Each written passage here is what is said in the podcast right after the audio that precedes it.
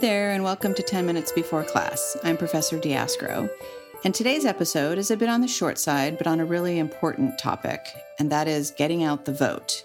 That is yours and others. It's about making a plan for your own participation and thinking how you can help others participate.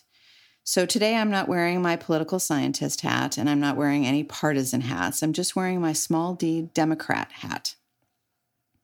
As you guys know well, elections are fundamental to democracy, and voting is required to make elections work and therefore to make democracy work.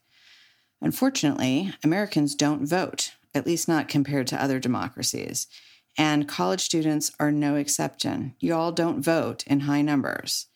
This might be changing a bit. Tufts University did a study recently and collected data that showed a pretty dramatic increase in college turnout from 2014 to 2018 in the midterm elections. College turnout went from 19% in 2014 to 40% in 2018. That's still less than half of eligible college voters, but it's a dramatic increase. So it'd be great if we could keep up those numbers and bump them even higher this year. But there are lots of reasons why Americans don't vote, and many of these apply to college students too, and you might be familiar with some of them. If you're new to voting, you have to register, and it doesn't happen automatically in this country, so that's a hurdle for a lot of people. If you previously traveled away from home for college, you would have had to request an absentee ballot to vote. That doesn't happen automatically either, and it's an effort to do that. And so lots of students and other people don't do that, and it prevents them from voting. If you're home this year, then absentee voting per se isn't necessary because you're not absent.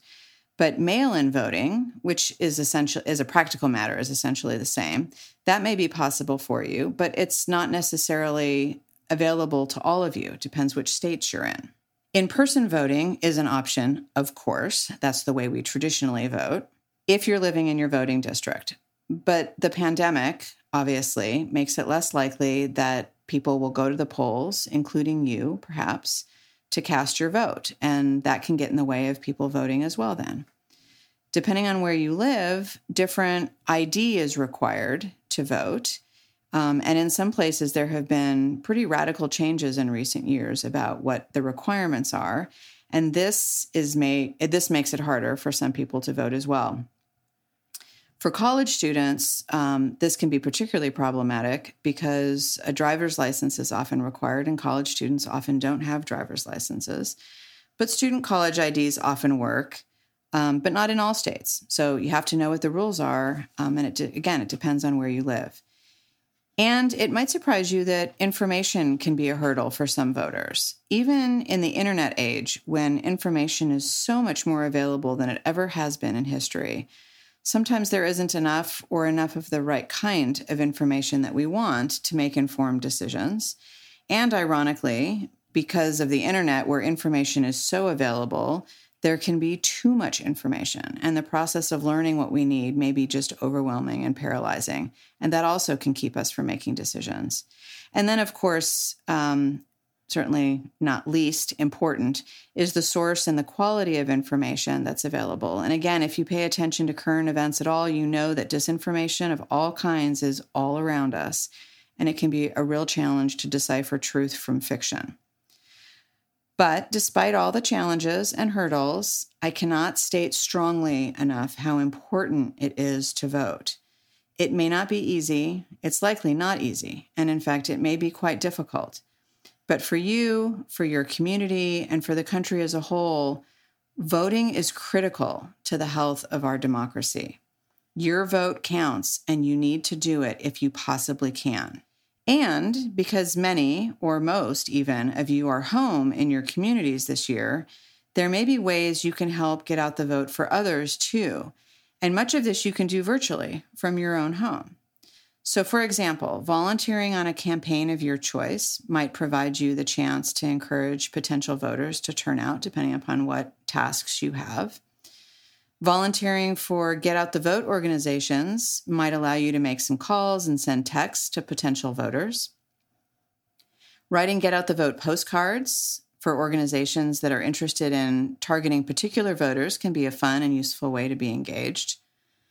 Volunteering to be a poll worker is critical. There is a huge need for this. And if you feel at all comfortable with masks and social distancing, this can be a phenomenal way to help in November. And there may be organizations that support folks who are standing in line to vote on election day or that help folks get to the polls if they choose to vote in person. In all of these instances, you're contributing to the proper functioning of democracy by helping make it possible for others in your community to participate. So, how do you learn how you can be a voter yourself and how you can support broader participation in your community if that's something that you want to do? In the show notes, I've included more than a dozen links to information that can help you with this. From state election offices that have rules for registering and other forms of participation, to organizations that specialize in getting out the vote, including for college students specifically. There are Democratic and Republican groups. There are groups that focus on different um, segments of the population. And there are groups that target all eligible voters, regardless of their partisanship or other characteristics. So check them out. Look for deadlines, especially. I think we're 55 days today out of the election. So deadlines are coming up. And make a plan to be a voter on November 3rd. Be a small d Democrat and participate, and help others be small d Democrats. Help them participate. Okay, that's all for today. I told you it would be short, but I've given you a lot to do in terms of checking out links in the show notes.